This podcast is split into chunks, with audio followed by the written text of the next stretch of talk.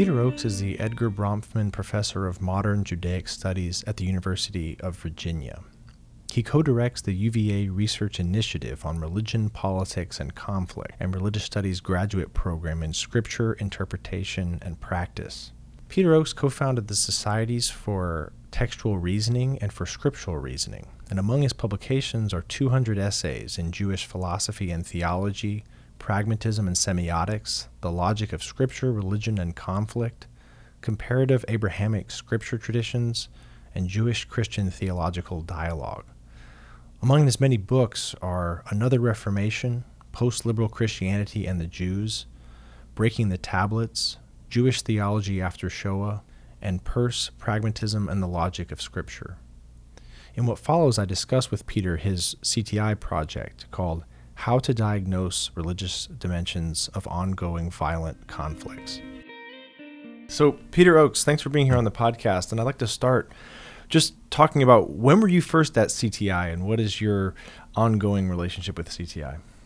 I think my first time was 1991 92, around there.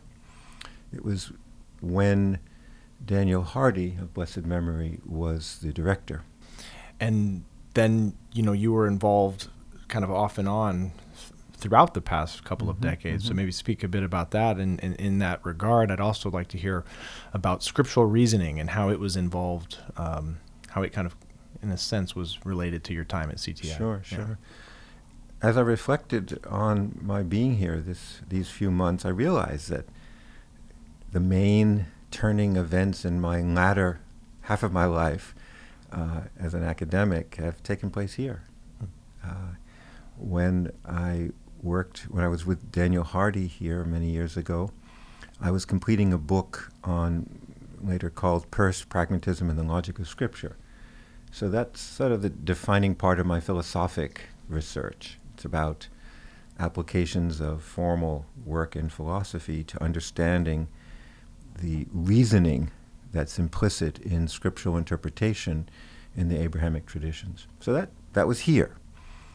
And I met, as I spoke increasingly with uh, Dan Hardy and then his son in law, David Ford, something, a second thing happened which defined much of my work since then.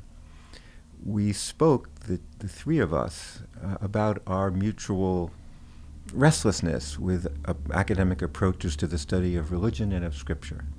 We were interested in more tradition based studies, and we were also interested in peering more deeply into the contributions scriptural, scriptural texts have made to reasoning in the West and could make much more to a non divided reasoning, that is, a reasoning in which the heart and the mind are integrated, in which uh, tradition and critical philosophy and science could be integrated. So it started here. And what what role was played in that uh, in the, by the fact that it was you know interreligious? There were Christian scholars, there were Jewish scholars like yourself involved, and, and how did that play into the the burgeoning of that discipline of scriptural reasoning? Well, the the stimulus to a movement and a society that's still active called the Society for Scriptural Reasoning was in this three way dialogue. And we came to dis- sort of characterize scriptural reasoning as study across the borders of scriptural traditions. And it was that movement across borders that was nurtured here. Because, on the one hand, this is a rare place where deep faith commitment um, can flourish alongside critical inquiry. Very rare. I don't know another place like this in that regard. And so it was the in betweenness of our studies here that stimulated some perceptions Dan and, and, and David and I had about what could happen in the study of Scripture. How did you initially you know get involved with CTI? Did you already know Dan Hardy and and or did you just find out about it through some other way? I was at that. I'm now. I now uh, teach in the last 22 years at the University of Virginia. But at that time, for about 10 years, I was teaching at Drew University in New Jersey, nearby. Mm-hmm. And I don't recall. I simply applied once. I didn't know Dan Hardy. I was shocked to meet him. and things went from there. Things went, things went from there. So maybe we could get into more about your current project here at CTI um, in this workshop on religion and violence. Right. And you know, part of the story there I think would be interesting is how it came out of your work with the United States State Department. Mm-hmm, mm-hmm. Well, if if you don't mind, once again to refer back to what was developed at CTI uh, after we began this Jewish Christian and then Muslim Jewish Christian Society for a study across difference. I came back here for a time, uh, not as a resident, but to run a, uh, a semester's research program of Muslim, Jewish, and Christian scholars that eventuated in a book on crisis and leadership in Abrahamic traditions. So that interaction, about maybe 11, 11 years ago, okay. Um, so maybe around 2008, 9. Yeah, I think it was around there. Mm-hmm. That that interaction helped stimulate a number of us in the group uh, to look at not only the academic significance of study across difference, but also the peace implications of a form of study that could generate. We didn't know what yet, but we knew it would generate something beyond what we saw, something more broader implications for inter-Abrahamic peace. Uh, so that was that for the time. Then, uh, several years after that event, uh, after that time here, I got a phone call uh, out of the blue from uh, Jerry White, who had just become the Deputy Assistant Secretary of State under Hillary Clinton. Mm. Now, shall I tell you a little bit about the Absolutely. Secretary of State at that yes. point? And, mm-hmm. okay, and then, I'll, then I'll come back to sure. my research here. Um, as Secretary of State, Hillary Clinton, Clinton uh, introduced several new institutions inside the State Department that went against the grain and that reflected two of her insights. One was that the State Department was not sufficiently invested in planning pre war, you might say, and post war. And so she set up a new bureau called uh, CSO, Conflict and Stabilization Operations, f- to generate research and observation of social and cultural and uh, inter-tribal, in some cases, conditions that, if they could be attended to, would preempt the need for a war, or that after a war, um, if they could be investigated, could enable a war-torn country or region to return to peaceful intercity and intertribal relations. At the same time, she created a sub bureau specifically for the study of religion in those circumstances, something that had never been even dreamt of, I think, in the State Department. So Jerry White, uh, who shared in a Nobel Prize for his work on disarmament and other global activities, was hired by Secretary Clinton to head this religion part of the Bureau. And uh, Jerry phoned me. He learned of me from David Ford. And uh, he phoned me and said, uh, Could you serve as academic consultant on uh, religion and violence? And so my work with him generated a project that I'm still working on eight years later, and that I now have time to reflect on and write about uh, during this time at, at CTI. That's really interesting. And so, yeah, say a bit more about what the project is, and maybe along the way, I'd also be interested in what it was like as a scholar to then go and be involved in you know Department of State. Yeah. Um, yeah. How did that change the way you look at things, if at all? Well, I, let's say the day before Jerry White called me, I was what I have been, a kind of an out of the public, not very political, um, scholar of logic, formal reasoning, and scripture. Uh, my teaching involved Muslim, Jewish, and Christian students learning about how to speak in and across scriptural traditions. But I really didn't imagine what was about to happen to me at a later stage in my career. Uh, I learned about politics. I learned in detail about State Department, USAID, uh, con- Congress, and, and all such things. And for myself, the biggest shock was I'm somebody who writes sort of abstractly and with great complexity, I learned that I could learn to speak to contemporary issues of public import. I'll tell you about one. Yeah. Uh, along with other work we did, uh, Mr. White asked me one day, uh, Peter, since you were involved in scriptural reasoning, which he knew about, he learned it um, from David Ford, could you reach into 25 years of working in interreligious peace to find a tool or an insight that could perform the following? I said, What? He said, We'd like to offer Foreign Service officers, but also Peace Corps workers outside the government, some way that when they were entering a, an area of potential conflict, they could, without more specialization than they already had, they could make wise judgments about which groups they're encountering are religious, and is there any way in which they could anticipate which religious groups would be potential resources for their peace work or which might be dangerous or other? So the work I'm doing now at CTI is completing the work I started with Jerry White, which is to articulate such a method. We think we have one. And what that sort of does, speak more about what it does. It sort of gives you a way to see, um, or at least to think about how you might know in which cases religion, uh, violence might yeah. arise. Right. You know, in which cases violence and religion are in some way intertwined. So when Mr. White asked me to do this, I said, well, give me a year. And the results of that work um, became a manual at the State Department on religion and conflict. So I poured, during that year, I poured over memories and written records, taped records of literally several thousand meetings I had had of Muslim, Jewish, Christian folks in dialogue over 20 years.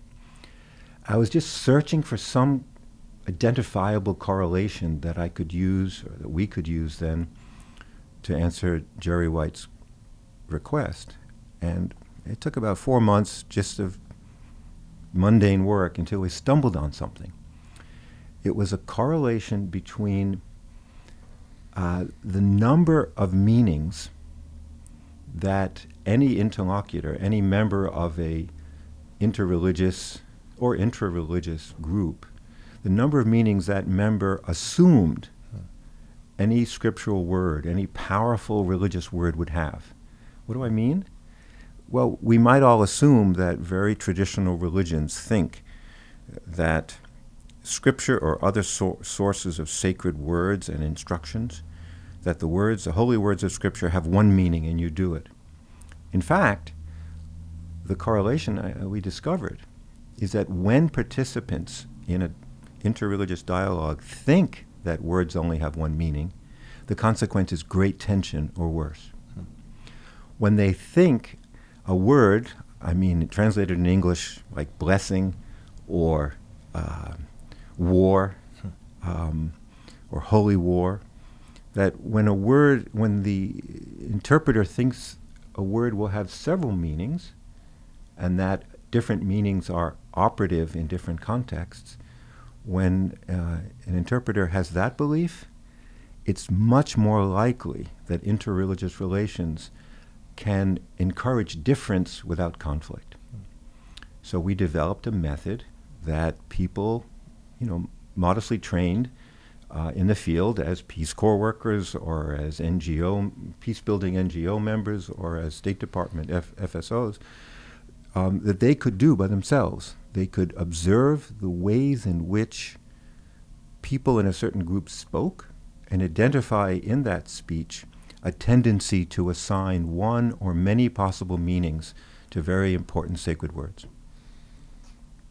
And do you think the reason is because if there's m- more more meanings that they're willing to give to a, a, a, word, then they'll be more flexible, more willing to reason with, with outsiders and to sort of say, okay, I, am using it this way, but I, I, recognize that actually this other way that you've just used it also makes sense. That also could be va- valid. So let me reason along with you, or Josh.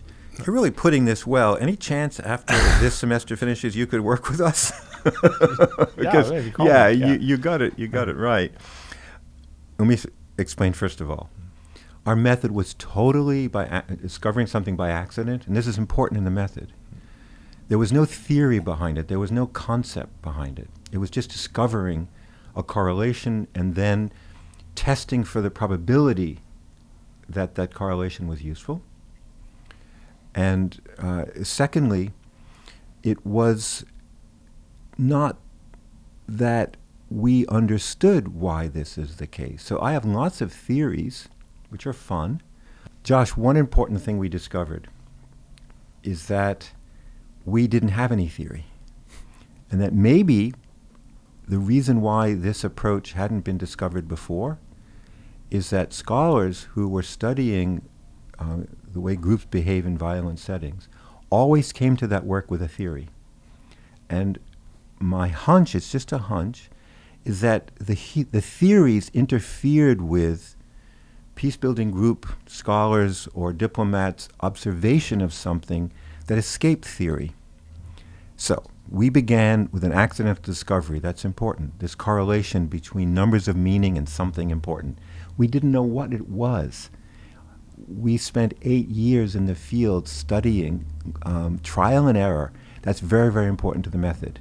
We discovered from the stuff, not from our own ideas. Right. And now we're having ideas about what we discovered. So, you use the right term.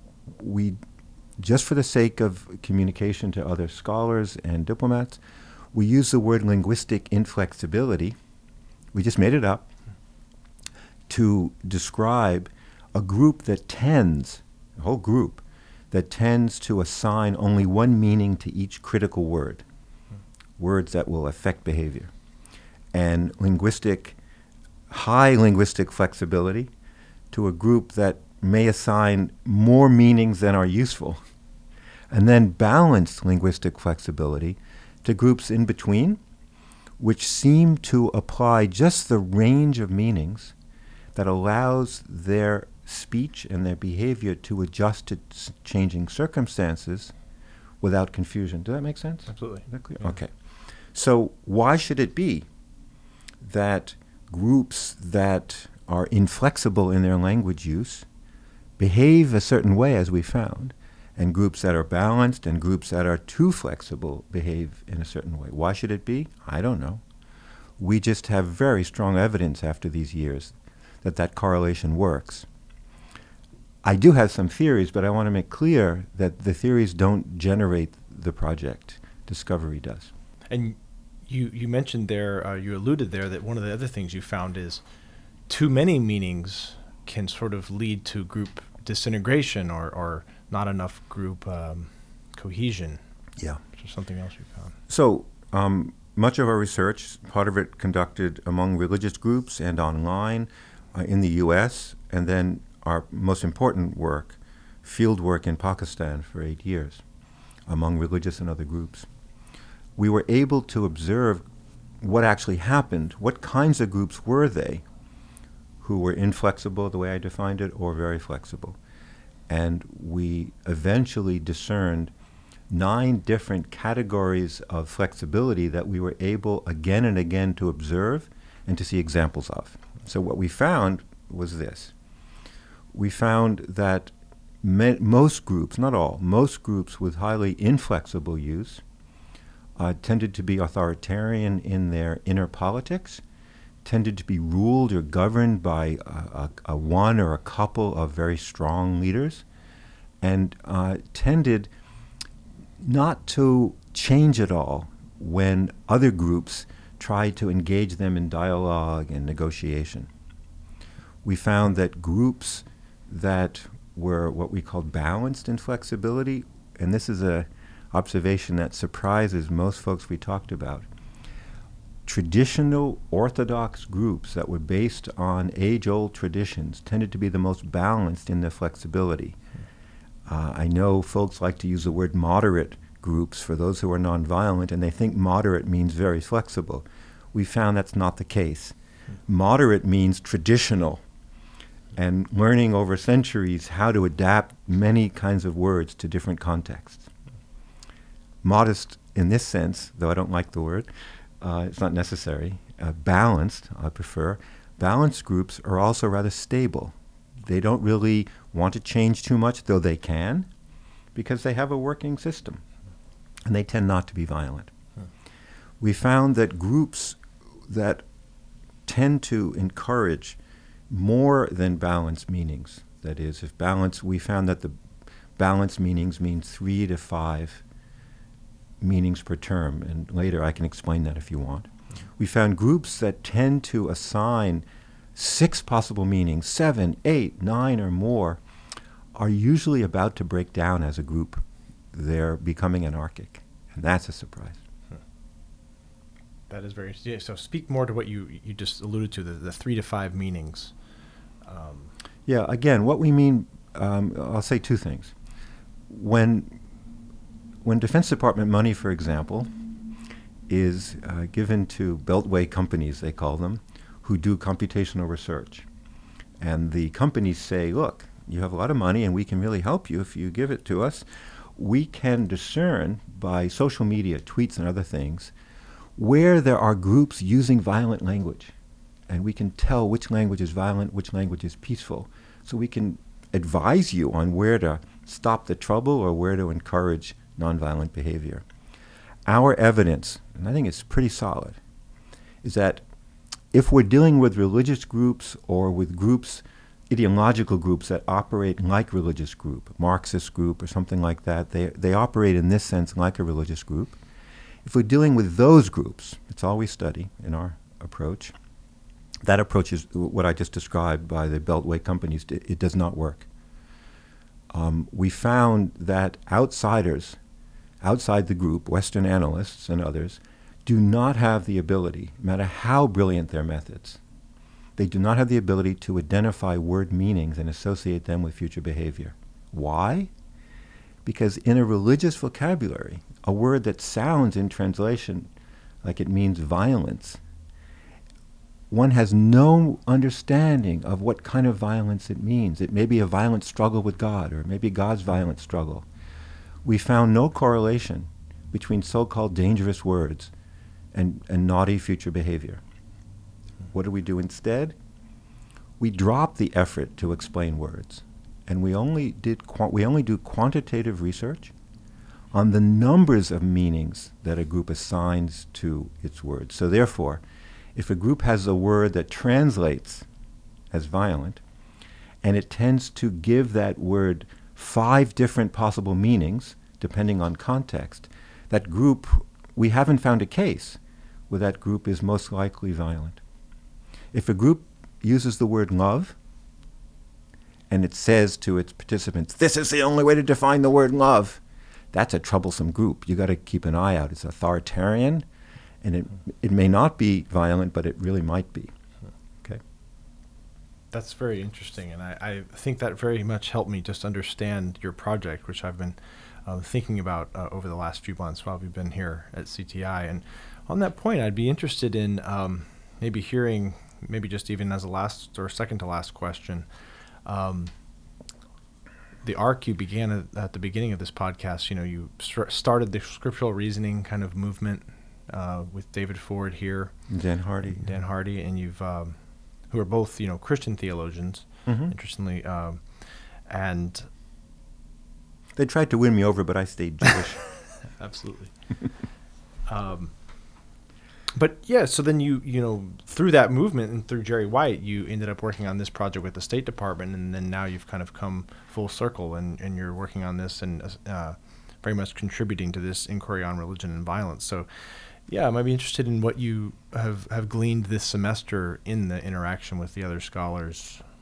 Um, Thank you. It, um, I'll probably talk in two ways if, if I can. The first is the kind of learning we do here. And I, I like to share this with your listeners. Yeah.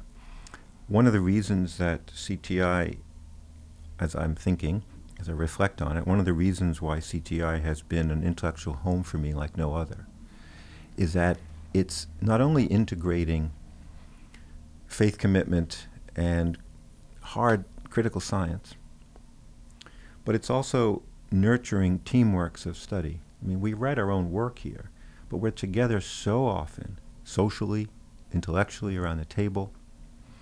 that our ways of thinking are dialogic.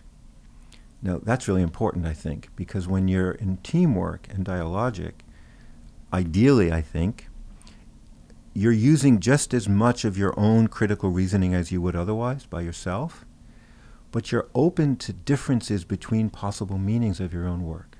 Hmm. And that opening to difference requires dialogic exchange, interpersonal and intertraditional study. So that's one thing I've observed this semester coming back to CTI. I'm reminded of the importance of that teamwork dialogue for nurturing reasonings that can address complex problems. Complex problems, or some call them wicked problems. Uh, and uh, director um, uh, Will Storrar has his work has reminded me of the importance of that term, wicked problems, problems that you can't solve using conventional approaches. That in order to solve wicked problems, I this semester has taught me, it may be necessary to always work in teams, because it's the in-between seeing that captures what otherwise we can't even see, let alone resolve, in conventional thinking. So that's my first response to you in the second? yeah, the, the second response is that the in betweenness and this time reflecting on eight years of fieldwork um, has taught me several things about uh, the work that Jerry White uh, initiated. First, that scriptural reasoning, deep dialogue over years among Abrahamic uh, speakers and readers, that scriptural reasoning has significant peace consequences. Not, however, in the literalness of a Muslim, a Jew, and a Christian in the middle of the battlefield studying scripture. Ain't going to work. it may be, however, first, that negotiators, which must include members of all the stakeholder groups as much as possible, that negotiators engage in something like scriptural reasoning. That is, they, they each bring to the negotiating table their heart's belief. They don't do what typical diplomats do these days in the West, the last hundred years. They say, leave your beliefs at home. They get in the way. What scripture reasoning suggests to the diplomats is that if you're dealing with folks with deep value commitments, like religious commitments, don't say that because you may force them to act neutral. But once the negotiations are done, for example, Camp David, the values are going to come back and the conflict is going to return. And that's what we see most often happening. Mm. So, what we're learning first, and I've relearned in looking at this material while at CTI, is that negotiators dealing with religious groups in conflict situations need to allow group members to be part of the negotiation and they need to allow those members to speak their values just as much as the negotiators are speaking their values that neutrality is important. Okay. That's only partly true. A second reason, I've also discovered some, and, and developed this a lot in, this, in, in, in discussions with you and Will Storrar and with the group. I've discovered that this research, m- my research team has been doing on um, numbers of meanings and inflexible and inflexible language. is just one example of what I hope would become, through the work of others, a much broader effort to examine the fecundity or the, the richness of studying the way people use their deepest values as a source of insights into the possibilities of peace in in situations of war and into those behave those group behaviors that may tend away from peace. That's really well said, and I think a good point to end on. Um, thank you so much, Peter, for being on this podcast and for just your ongoing leadership here at CTI um, uh, through the decades, and then also very much this semester. So thank you for that. Thanks so much, Josh, for, for this occasion and for working with you. Thanks. To learn more about CTI, visit our website at ctinquiry.org and follow our pages on Facebook and Twitter. Subscribe to this podcast on iTunes and leave us a review.